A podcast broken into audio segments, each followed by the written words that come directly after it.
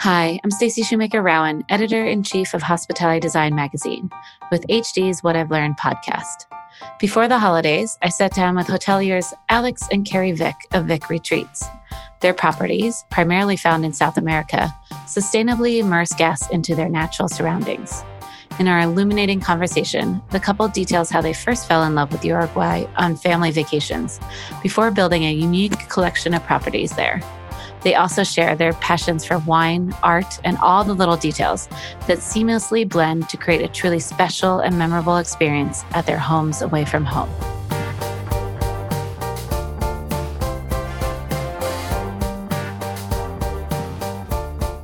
Hi, I'm joined with Alex and Carrie. Thank you so much for joining me today. How are you both? Very well, thank you. Good, good. Excited to speak with you. So, mm-hmm. for the um, pod, we always start at the beginning. So, maybe, Carrie, let's start with you. Where did you grow up, and did you always know or have a love for design or hospitality from a young age? Um, well, I grew up uh, my first 10 years in Washington State, and my uh, second 10, 12 years in the Boston area where I went to university and uh, then I moved to New York. And I mean, not as a child, um, but as a teenager, I got very involved in art and photography and um, started, you know, I think probably some interest in design and art and um, but not really until college when you know and then when alex and i met when we were in college we started kind of exploring a lot more um no i love it. Um and alex what about you? Where did you grow up? And same kind of question about art and hospitality. Yeah so i um i was born in i'm norwegian but i was born in sweden and grew up in sweden until i was 14 and then from 14 to 18 i was I lived in the canary islands outside of Las Palmas in the Canary Islands. And my grandfather had an art auction business in Norway, the leading one. And so I was, you know, exposed, not, not that I was interested in it, but I was exposed indirectly all the time to art and design and things like that. And uh, so I was very interested in aesthetics. So I always like to say, say the story said I, when I was living in the Canary Islands, I'd never been to the US and I saw the movie Love Story. And of course, Ali McGraw is very attractive, very aesthetic all about art and design. So I, I said Harvard looked like a good place to go. So I applied and they accepted me. I went there and I went looking for Ali McGraw and I found her in the in art and design and aesthetics of my wife Carrie. It was like an Ali McGraw look-alike beauty. Oh, I love that. And uh, so, so what did you both study in college? I studied I sociology, econ- economics major. Okay. Nothing um, to do with art and design. Nope, but that's fine. It's it's a better journey story. Um, and Alex, you actually were uh, went in. You were on Wall Street, right, for a while after college. Yes, in Got the it. investment banking division, and then and then I became a stockbroker. Got it. Got it. And uh, Carrie, what did you do? After I graduated, I went to work for General Electric in their computer services company. So, you know, and I did that for six years. I was, you know, married when I stopped doing, I stopped working for GE. I decided that I didn't really want to be a corporate, um, corporate person. So I wanted to do more entrepreneurial things, which I had done in college. I'd had a bit my own business in college. So kind of wanted to get back to that. I was looking forward, we were looking forward to having children. And I wanted a life that allowed me to be the kind of mother I wanted to be, as well as also professional person. Got it. And where were you all living? Um, what were you all doing um, in terms of? I know our. We moved to New York City right after we graduated.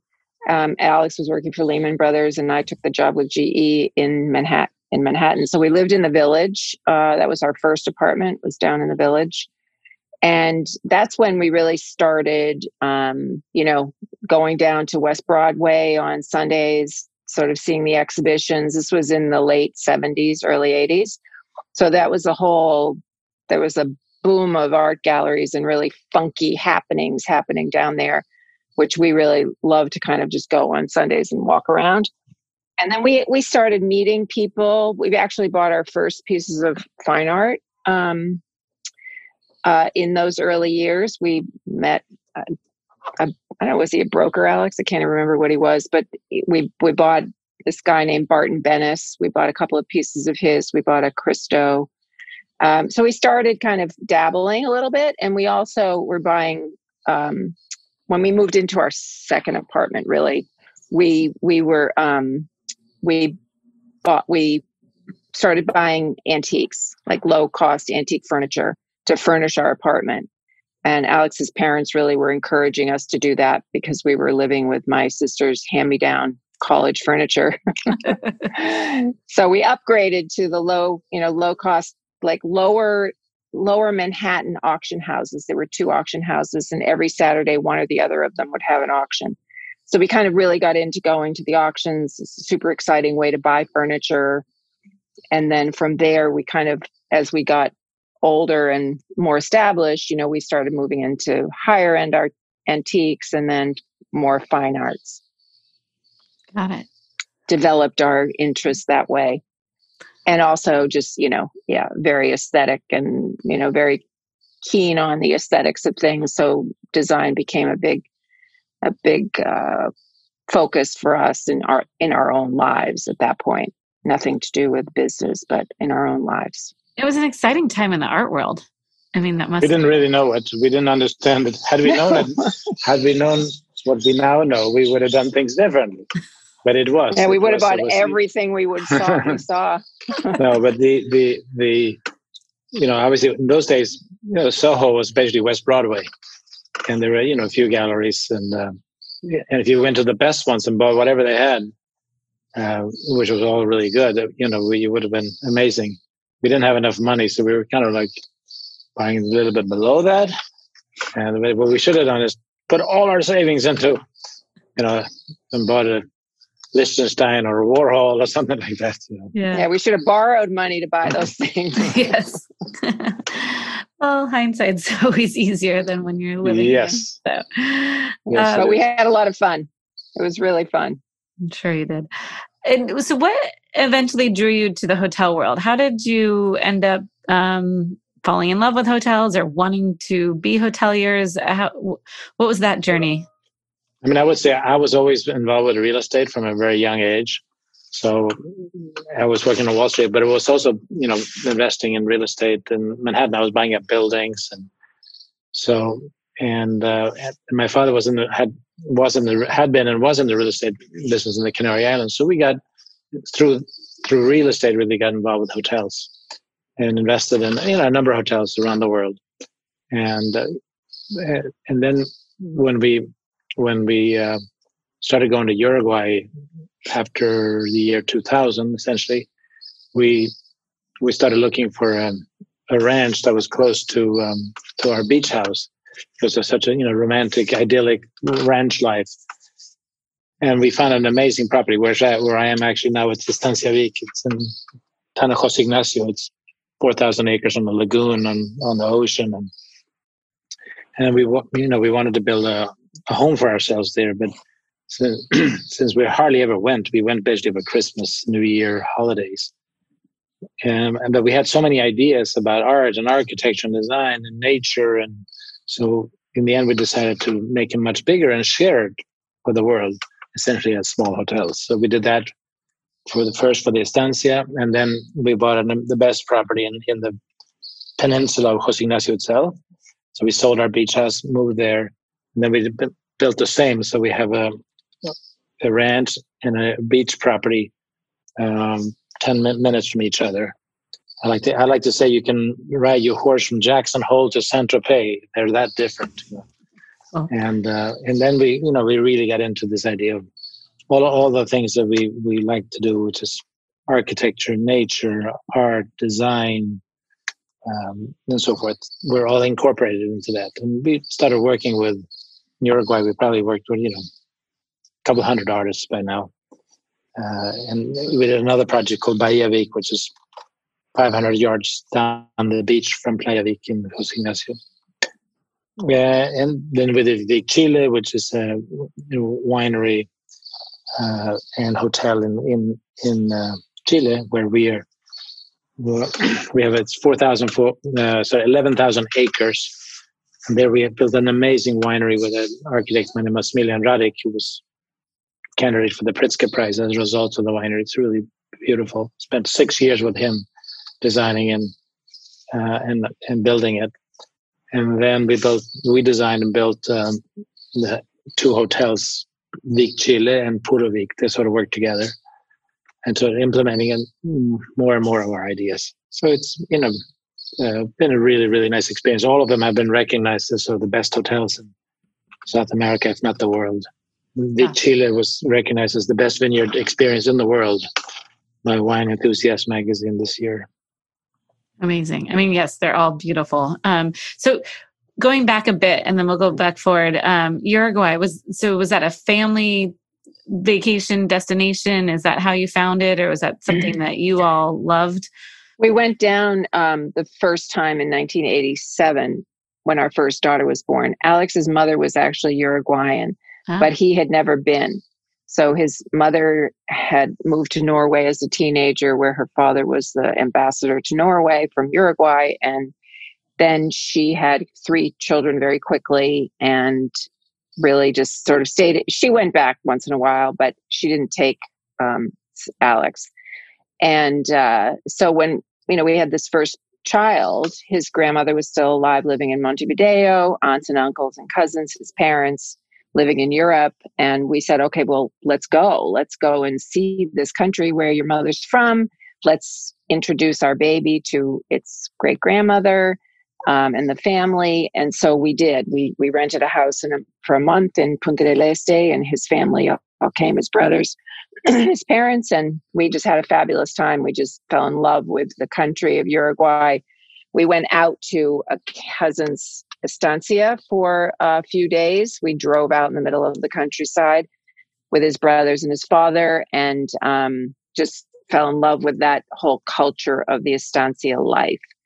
And so then every time we had a child, we used it as an excuse to go back to Uruguay. So three years later, four years later, we kept going back.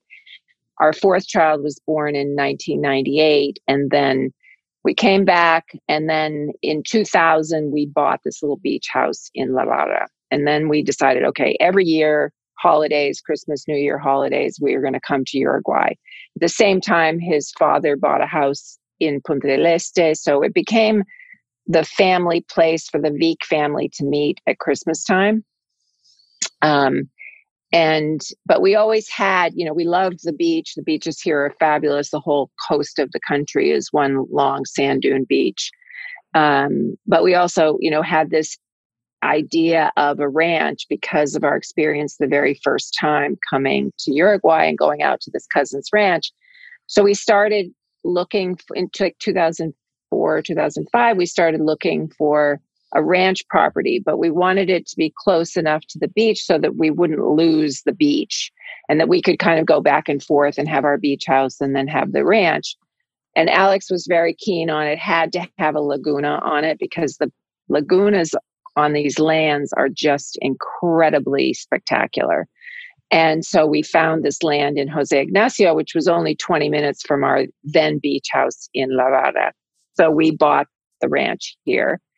And then we were, you know, we'd met these real estate brokers. They started showing us property in the village of Jose Ignacio, which we'd visited a little bit, you know, here and there, but we then ended up buying the second property. So then we had these two magnificent properties, one on the beach and one just five miles inland uh, with 4,000 acres. And we thought, okay, well, we want to build houses for ourselves. And we had all these ideas. And, you know, we're kind of, we spend a, a fair amount of time talking about art and design and architecture and our love for those things. And so we had this very definite idea at the ranch to build a Spanish colonial style architecture structure. Um, and then at the beach, maybe doing something more contemporary. But again, as Alex mentioned, we were living in the northern hemisphere our kids at this point are going to school so we had maybe three weeks a year where we could actually be in uruguay during the summer during the warm part of the year so we we thought okay well we'd started to see foreigners coming in. You know, before that, it was really just the Argentinians and the Uruguayans and sometimes Brazilians. But we started to see North Americans coming and some Europeans coming. And our friends wanted to come and and you know visit because we raved about this country, and there were really no nice hotels to stay in. So we thought, okay, well, let's do this. Let's build them bigger than we would for ourselves, and let's offer them to this this public of travelers who you know want to come and explore this new place and we built them obviously bigger than we would have built them for ourselves but we used all of our design and art and architectural ideas in them. We had when we first came to uruguay we'd started buying art. So we went to galleries and we met artists and you know all the things we were doing in new york we started doing here. So we had a we'd already started buying art and we had a group of artists that we really enjoyed and loved uh, what they were doing. So it kind of all just came together in this moment where we had this idea and we just ran with it and had so much fun and so much creative energy and the team around us and the artists and the architect and, and the people of Uruguay just being very enthusiastic about what we were doing. That's amazing. And so tell us, you know, about creating this first home, you know, the ranch that um, Playa Vik that then, you know, turned into this amazing hotel. How did you merge design and architecture and how, because I know building something that really spoke to the landscape and spoke to where it was was very important to you and it's continued on throughout your other properties. What was building that first one like and yeah. what, you know, what did you want to create? Right. So the, the, Estancia Vik, where, where I am now, it was an, an homage to Uruguay. So that's so, so that's why we, we, wanted to build a an estancia in the in the um, Spanish colonial style, sort of like like it has been here for hundred years or two hundred years. So it's uh, and then really incorporating the nature around it. So this is super super beautiful between the rolling lands, the cattle, the horses, the the laguna. So when you drive in here in the driveway, there, you know, you you have to slow down because there are all these horses that are walking around and cows, and you know, it's very much like that. And it's and inside, so you, we have the traditional Norwe- uh, Uruguayan design. The the roofs are all uh, tin roofs, and originally all the tin roofs in in Uruguay were sort of like a rust color red. And the reason was because in England, the rust proof uh, roofs that they bought, they all had that one color. It was, it was sort of rust color red. So we went for that with the red, with the white uh, walls. Inside the rooms, all the artists we used here are are Uruguayan. So 100% of the artists, there's sort of the, the feel of it. Um, so Even the really, building materials are local, Uruguayan yeah, so building it was, materials. It, it was very much about that, uh, about Uruguay. Then when we went to the to the beach, which is Playa Vik in Jose Ignacio, there we, we decided we're going to bring the 21st century to um, the beach. And so, so the, the central building there is really a sculpture. We, there we worked with Carlos Ott, who's a very well-known Uruguayan architect. He works internationally, and and so the building is sort of is uh, anti-gravity. Everything is cantilevered in at various at various degrees. Even with a pool is is juts out uh, over the ground, so it's the pool itself is floating in in space. So it, so and then around it we have six little houses that have grass roofs. So very contemporary below that, but above it's very organic, and again on the beach, but completely different feelings. And there we brought some more international artists involved, like James Turrell or um, Anselm Kiefer, Sahadi, you know, a little different. So there we, we, we blended the, the, the international design art with the Uruguayan concept. And so in radically different feelings and experiences. So as you say, you can, you, as I said before, you can ride your horse from Jackson Hole to Saint Tropez Yes, I'm um, dying to travel, and so all this is making me very happy right now. Um, uh, and you know what was this collaboration like for you all as first time? I mean i know you've you you invested in other hotels but actually developing something that was you know solely yours. What was it like working with local craftsmen and artists and the architect? And i mean um is, is that did that bug get in you that helped you continue along? Because yeah. i know a lot of people just love the process. it was nice. We actually at Estancia Vik we started with one architect who we didn't really didn't really think he, you know, because we have very, very clear and you know strong ideas of what we want to do, and obviously we're not architects, so we need people to to make drawings to make it all work. The first architect, he didn't really get what we were trying to do, so we changed and to Marcelo Daglio, who's a local Uruguayan architect, and he's very good, and he's very you know very much of a partner of ours and really uh, very good at expressing in technical drawings what we are trying to accomplish. So we did um, Playa Vik, sorry, Estancia Vik with him. Then we did another property, Bahia Vik, which was already started in part. And then we, we, used him as well. And we used him for La Susana. And we did this amazing pavilion. And also Vik Chile uh, for the hotel. We brought him to, to, to um, Chile to work with him because he's very, you know, he's very good at collaborating uh, with us yeah, so the, so that's just an all around positive experience, and and uh, and the artists, you know, it's it's a tremendously engaging but also time consuming uh, element because, for example, in Chile we, we didn't really have any uh, contacts in the art world.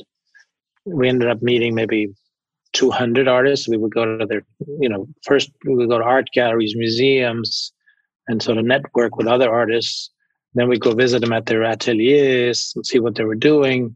And we always want to find artists who are really open to collaborating because it's not we're not just buying art and hanging. It's it's more a collaboration of uh, site specific installations. And there we chose the end of 40 artists. Uh, some said from 200 to 40, and then we worked with them over, you know, a couple year period to to uh, perfect it all so that's very enjoying I, enjoyable and energetic experience. Yeah i think you know it it it it was extremely inspirational to work with all these artisans and artists.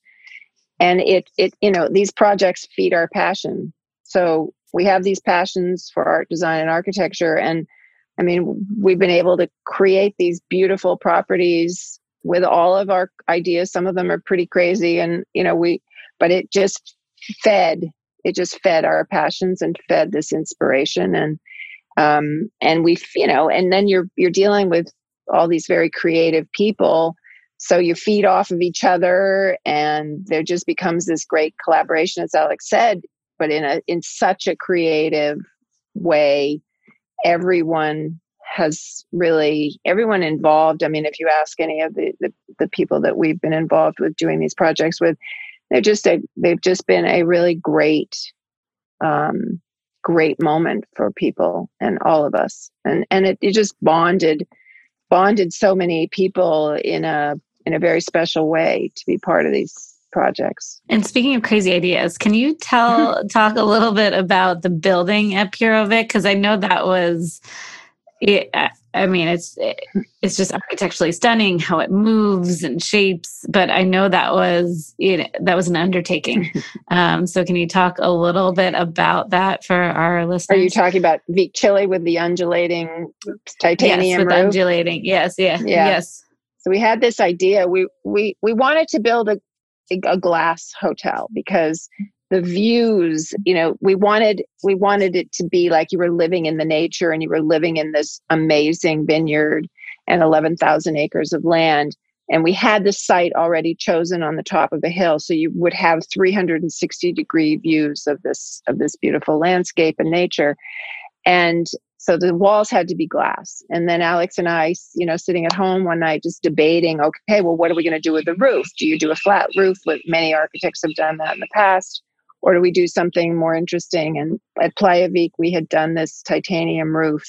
Um, and you know, there we thought, okay, well, let's. Alex is like mad about Richard Serra and and and Frank Gehry architecture, and um, so we thought, well, let's do something where it's really about the wind and the mountains that are around us.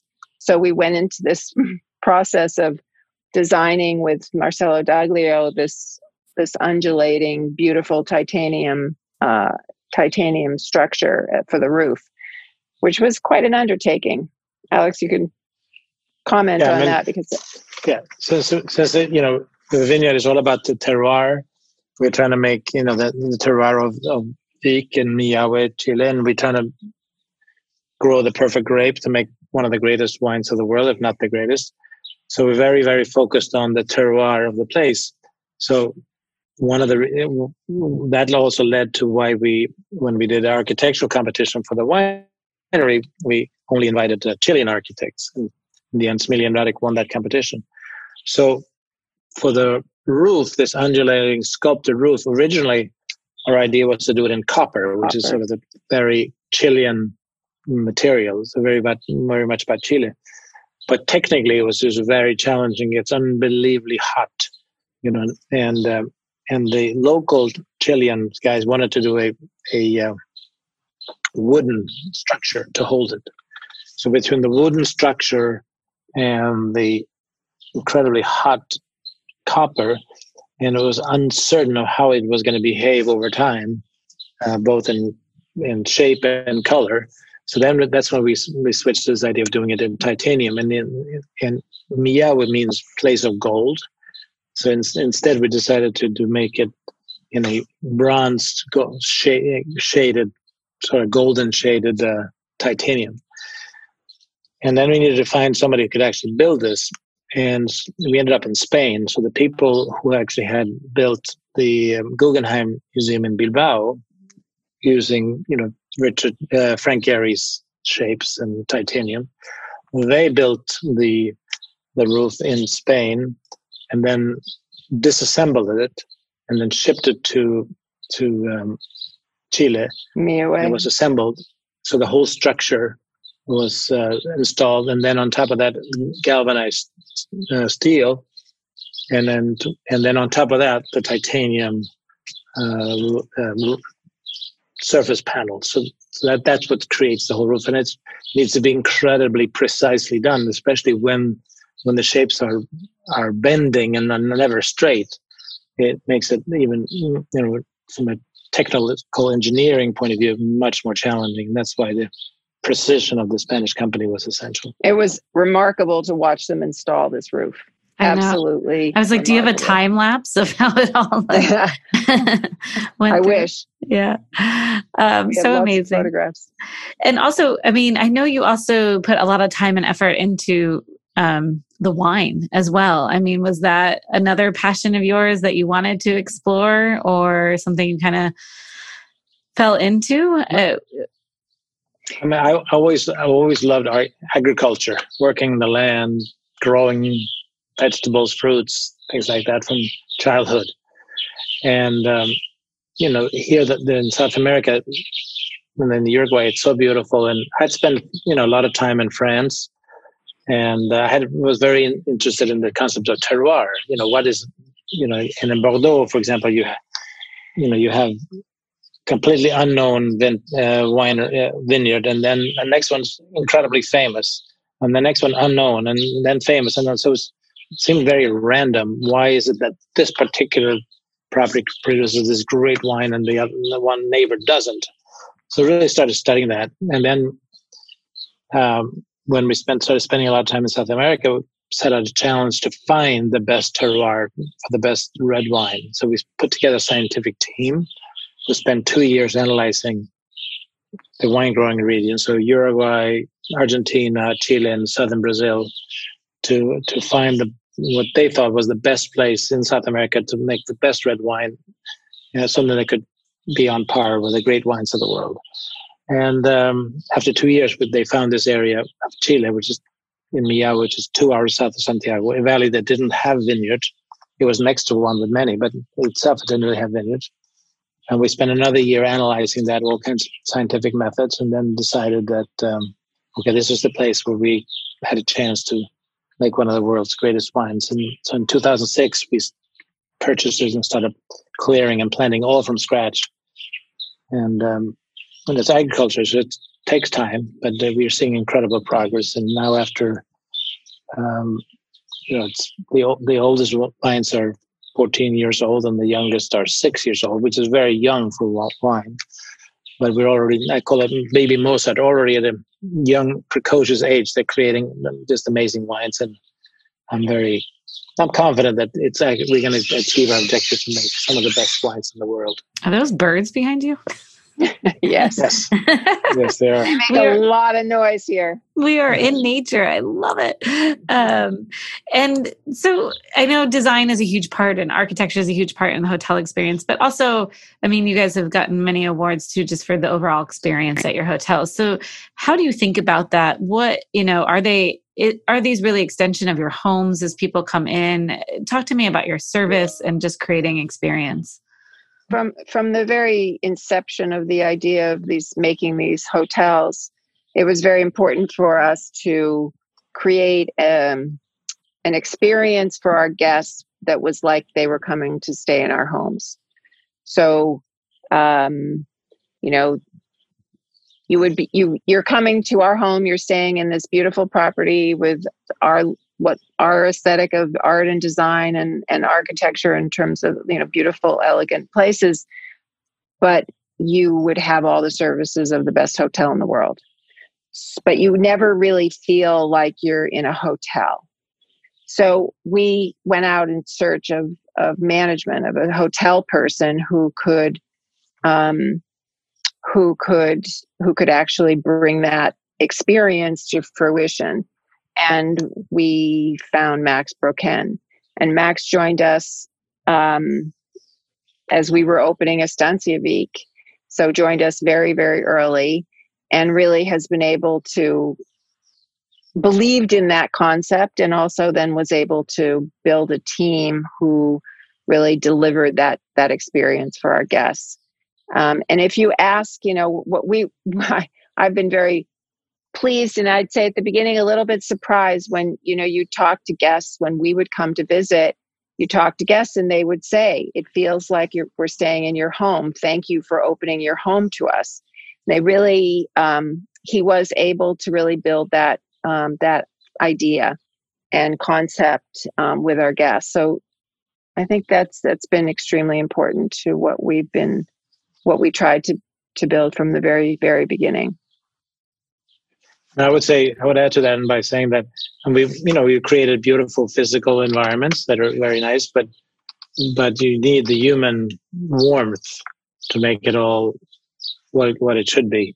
So and we try very much you know, to have informal service. We have a lot of young people, uh, and um, what I like about that is that they're in the ones you know, we try to find people who who are very eager and positive, and even if they don't have long experience in hotel services, but they're they're just so keen to please the guests, and they become friends with the guests. It's not a servant position; it's more like a friend helping out your your you know your friend in a, in a very respectful but in an eager way to try to make him feel as good as possible. So it's very different from a so say a four season type of experience, which is much more structured and formal and the same around the world. Here, we're trying very much to be, and we have we have you know super sophisticated, uh, distinguished guests who are, end up embracing the staff when they leave, and or at the end so of dinner. That, that, yeah,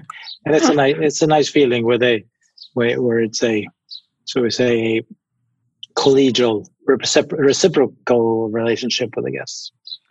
Well, and I think I mean this is where I, I think travel was headed or going way before COVID, but I think, you know, post COVID, and correct, I'm curious your thoughts. I think meaningful travel or that personal travel will mm-hmm. mean even more, right? Just because people haven't been able to travel. So I think you you've done so well already, but I think places like yours will be even more sought out. Well, we hope so. I hope so. I'm calling but it, it, yeah, well, I, I hope you're right, but and I think I think you you know you're you're on something there because people do want that personalized service. I mean, it is a different world, and it's I mean it'll go back. A lot of it will go back, but then some things have changed, and I think when when you feel very comfortable where you're going with uh, an environment that you feel you have, you know, some there's sort of a a controlled, more controlled environment than a big hotel complex, um, and real personalized experience. Uh, I think it, it feels probably feels better for a lot of people to come. Um, and we had a lot of people wanting to come this year to Uruguay, and Chile has opened, so that that that's possible. But um, you know, Uruguay has been been really closed down mostly, and we had so many people who wanted to come because they felt like they could come here and quarantine in their own way, and they could feel safe in this environment, knowing what we provide. Um, and you know, I, it, next year will be a new year for us, and and we're looking forward to to welcoming back our guests, our, our, our repeat guests, and welcoming a lot of new guests. No, interesting thing in Chile, because you know the Chilean borders were, were closed for a long time. Uh, Chileans who traditionally travel abroad, uh, needed, they couldn't go anywhere, so they started looking internally. So as soon as we we opened, we actually had uh, we were full with Chileans who who suddenly discovered, oh my God, yeah, this is an amazing hotel, an amazing experience. Two hour drive from Santiago. So on the weekends, it's you know it's uh, absolutely full. So it's uh, so that's been a, a, nice a nice part of it that that the the locals have had to focus a little bit more on the what's available locally. Where in the in the past, probably you know seventy percent or eighty percent of our of our guests were international. Yeah. No, that's a nice silver lining because we talk a lot about, you know, drive-in destinations or, you know, or mm-hmm. bo- quote unquote booming, um, but doing well. So it's nice to hear that yeah. that's also happening uh, in Chile. Uh, and what has the last nine months been like for you all, um, or 10 months now, um, as hoteliers? What, what has been some of the big, greatest challenges uh, throughout, you know, the COVID world? I say taking care of big, our team. Yeah. Yes, that's the biggest the challenge. You know, you have a huge team and many people and it's you know no no no no no work and no revenues and you know that's a big difficult. challenge yeah well hopefully there's a light at the end of the tunnel um, in 2021 and so you have six hotels now in your portfolio. Do you have growth plans? Do you have things that you want to do next or is it kind of just this year's been tough enough and you're waiting to see what happens or tell me about what's next for you all? I mean, I, I would say the first thing is to get everybody up and running again. Um, you know, get us back on track and get our teams back working and and um, but it you know at the same time, I mean, having a moment to kind of reflect on things is also a good a good thing for us. Um, I mean, we're always looking for new opportunities. Um, you know, building Milan has been a, just a great experience for us. Um, having our first city hotel in a great city like Milan Oh, um, oh, yes. Can you talk about that a little bit? Because I love yeah. how, I mean, that really brings out your love for art. Not that the other hotels mm. do, but just talk about how you, you know, each floor has a, you know, it's yeah.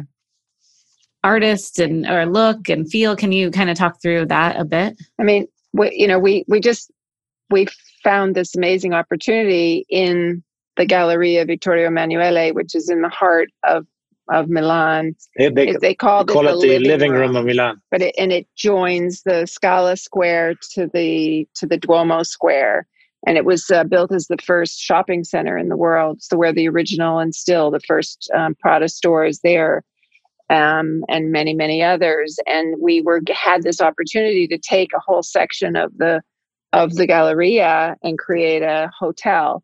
Um, and it you know it's we did a lot of work. Um, we put basically all, virtually every new every bathroom is new.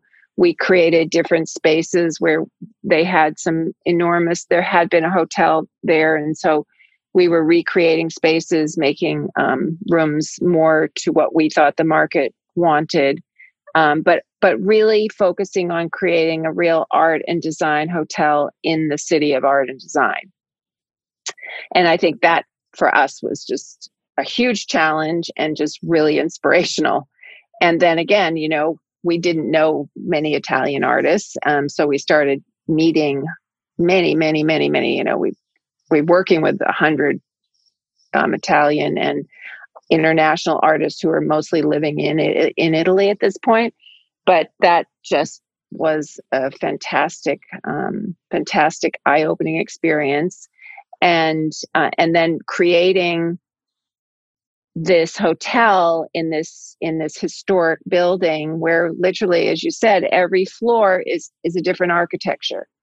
So you go from the first floor where our our restaurant is these beautiful arches in the in the dining room and the restaurant area and then you go to the second floor with these huge double height ceilings there's fantastic enormous four meter high windows by sort of french doors and then the third floor has has its own um, has balconies and then you go to the fifth floor which is actually above the structure of the these glass and iron structure of the Galleria. And that structure was designed by the same architect that designed the Eiffel Tower. So you have all this beautiful filigree Eiffel. work.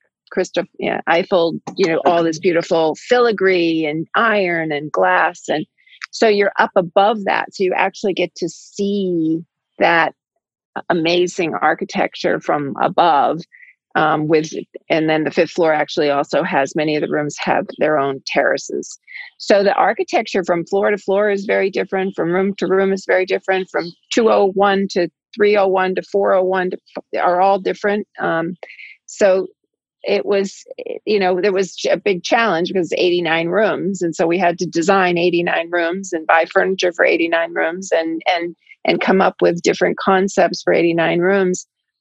But it's what we've been doing for the last more than 10 years. And and we find inspiration where we are and from people around us and and um, from our experiences. So we just it just kind of feeds into this into that new project and it, it, i'd say it was it was hard it was really uh, you know doing 89 rooms in the middle of a city in alex what nine months or something was kind of completely crazy um, but and I broke my foot in the middle of it. I mean, it was just like, oh, this was really a pretty intense experience, but it's fantastic. And and the results are, I, I'd say, just so different from anything we've done before because we've always built new construction, but really, really spectacular.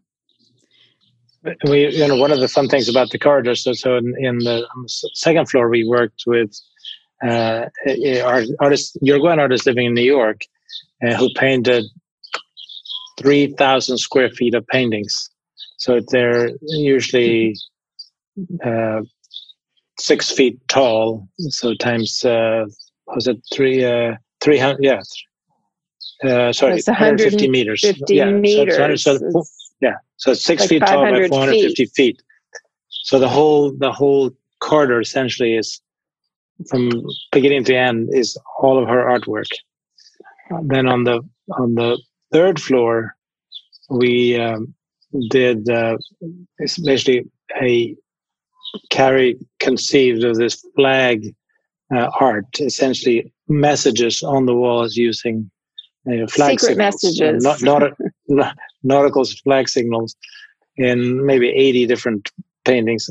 And I did uh, a conceptual art of roughly eighty different paintings in color color chart. Different, yeah. And then on the fifth floor, it's a it's a combination of various artists, many of them Uruguayan, but also uh, a, a, Norwegian friend, artist friend of ours, who did this paintings all in na- nail polish and and hairspray. They're all in white, and you can only see them under black light. So when you go into the corridor, as you approach his section, you know the black lights come on and the light and the paintings light up it's you know it's very very nice experience unique for hotels so you know yes. when you go in there and then in the reception when you when you arrive in reception we have a monumental sculpture of uh, of the thinker by Rodin uh, surrounded by uh, contemporary mural frescoes so it's all very different from from what you you know you would normally see in a in a hotel yeah. And how do you uh, how do you meet all these artists and then how do you decide who you work with. I mean, is it just a feeling? Is it just, you know, how their art speaks to you? Is it a multiple of th- multitude of things? Yeah, I mean, I would say all of those. Um, but an important component is that they're, you know, some artists just do their thing and that's it. But so we're really looking for artists who are willing to collaborate, who who, are, who really get into the whole idea of creating, you know, art, you know, site specific installations and, and working with us. And, you know, some of them come and paint on the walls. In addition to painting the paintings, they come on, on uh, there and paint the walls and, you know, some of them all of the walls, some of them part. It's and you know, and we so we really want to engage with them, not just it's not a passive, it's a very active relationship. So that's critical part to the choice. But before that, their art has to we have to like it. It has to mean something to us, and, and something that can work for the guests. Sometimes, you know, we have in in Milano we have a hundred different artists. Right. And, it's, you know, and not all guests going to like the same thing. So sometimes you get people who don't like it. and you know, oh, I want to switch to another room. Or yeah. sometimes there are people who like it so much they want to buy all the paintings in the room. So it's very, you know, you don't know. But it's but we are challenging the the shall we say the pushing the edge of the envelope in terms of experiences. Right. And I love that you weren't afraid to use color and pattern. I mean, it's it's bold and daring, but you know, exciting at this at all at the same time. So I commend you. Yeah, thank you. Thank you. I mean, it, it really is about pushing this envelope. When you stay in a Vik retreat, you're you're really going into these environments that are not necessarily what you would live with. Sometimes they are, but sometimes they are are something different. But it is about the experience.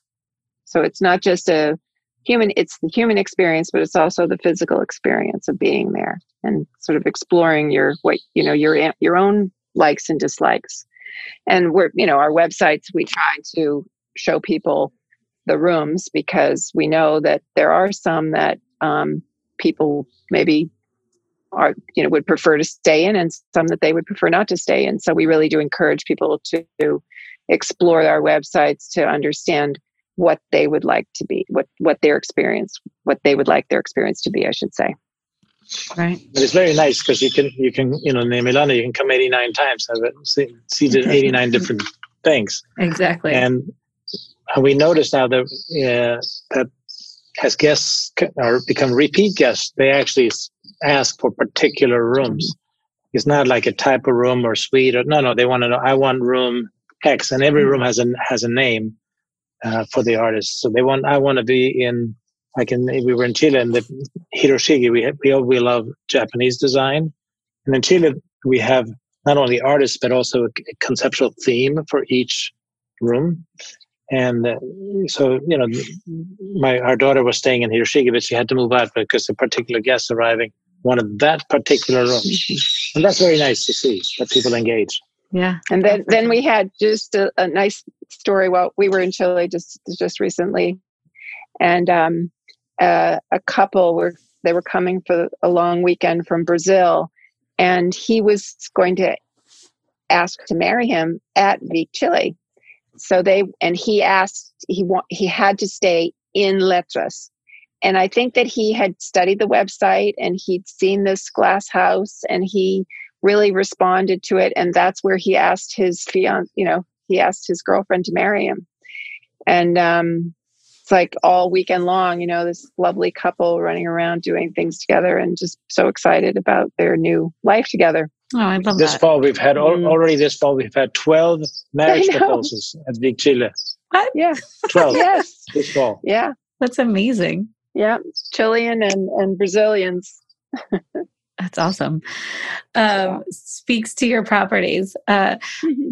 how is it working together? Um, how do you two work together? Um, what are your strengths and weaknesses? Well, you know, see all my bruises. Can you see all my bruises here?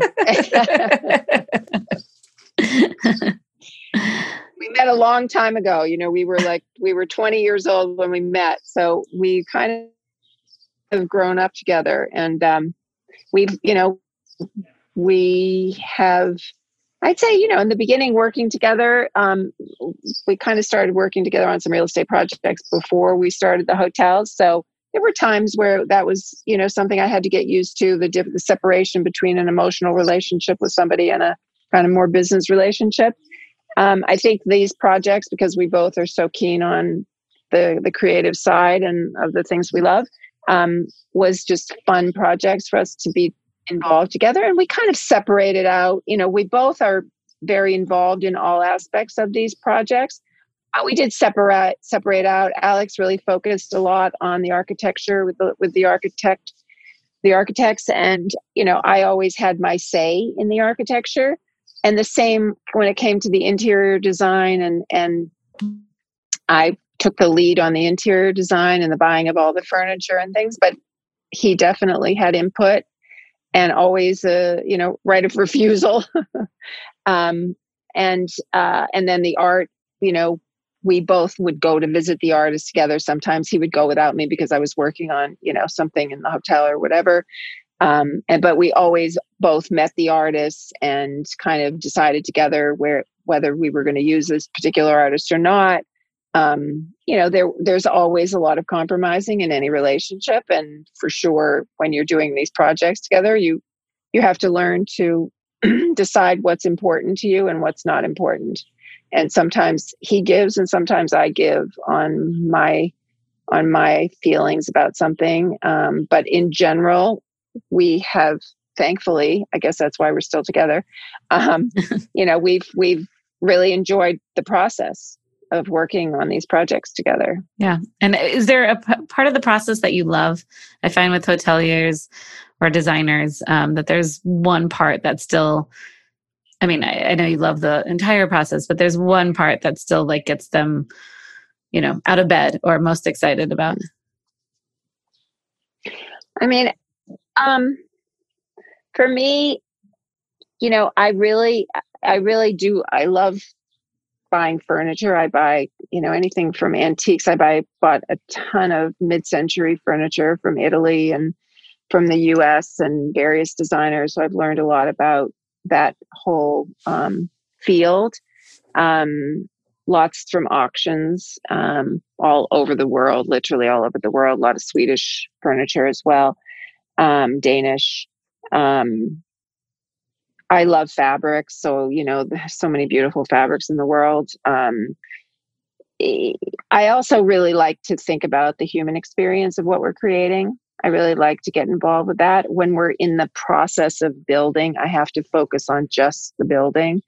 And because it's just is so intense, and we try to do them in a very short period of time, so they become even more intense.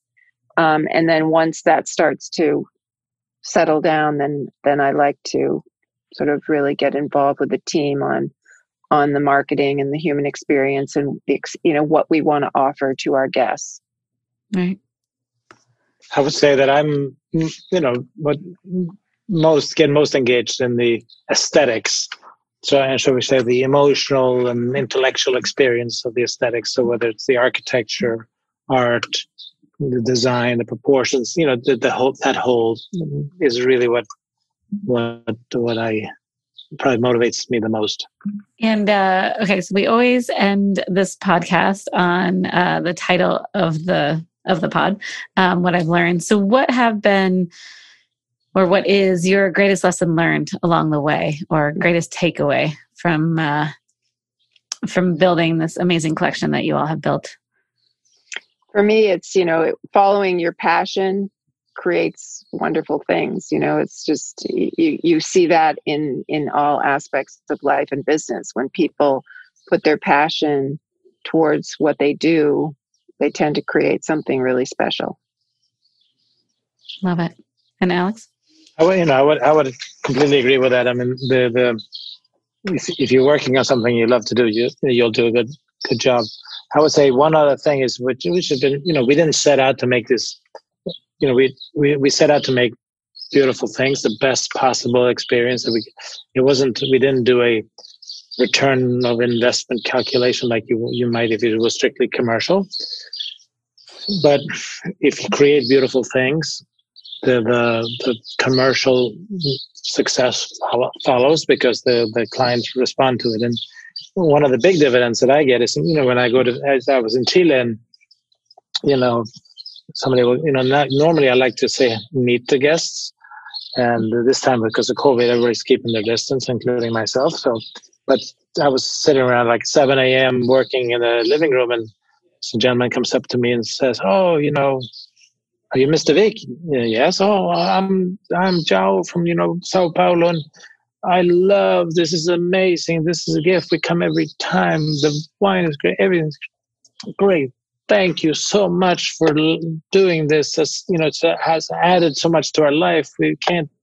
And I had one other guy who who who was thanking me for to contributing to mankind, and so you know you you get tremendously you know good feeling. Every person you speak to is like, oh wow, everything's so great so that you know is a big, big reward uh, from all the work that we put into it. Yeah, I could imagine. Well, and I think too, just the way you've approached it, right? Like sustainability matters. Like working with the uh, creating something that's with the land. You know, I, just the whole ethos of what you've created. So in, yeah. in in Chile, I was I was you know also early in the morning I was, you know, we had this concept that the vineyards are the gardens and the rest is you know and they're beautiful and everything outside of the building is nature and and that's beautiful in of itself and so we have an incredibly beautiful garden in the middle but outside we don't do anything. It is nature. And you, you know you hear guests walking around and say my god these people really need to do some more landscaping. This is not this is looking a little rough. And i you know i don't uh, yeah i feel like i want to go up to them and explain to them the idea but sometimes it's hard when when you actually let just take sustainability in nature to to the limit and people, some people don't really get it. Looking back did you ever think you know creating this one ranch like property would turn mm-hmm. into what it has turned into today? No. I mean i guess not not really. You know we were doing we were starting the wine business at the same time we were starting Estancia Vik. And you know we could kind of see that a way you know to sell the wine and to build the brand of Vik wines would be to get people to come and visit. So there was always this you know idea that maybe someday we would build a hotel there. Um, but we didn't really know where it was going to take us because literally we just did them as you know these projects for our for love. And we didn't really understand the response we would get from the public and from the media as well. Um, we really didn't understand that. And when we saw that, it was like, wow, we've really got something here. You know, we could really do something with this. And then um, we went from there. Um, but again, it was following our passions, and the passions led to something pretty special. Well, thank you so much for taking the time uh, to talk with us today. Just loved hearing your story and uh, can't wait till we can travel again to come see yes. your properties yeah, please, in person. Please come. Yes, we all come visit as soon as possible. We will. Yeah. We will. Well, thank you. Standing so invitation. Much. Thank you. I appreciate that. Enjoy the snow. Bye bye. Bye. Thanks for listening to Hospitality Designs What I've Learned. If you like what you've heard, subscribe and review us on iTunes or wherever you listen to podcasts. You can find full episodes and transcripts at hospitalitydesign.com.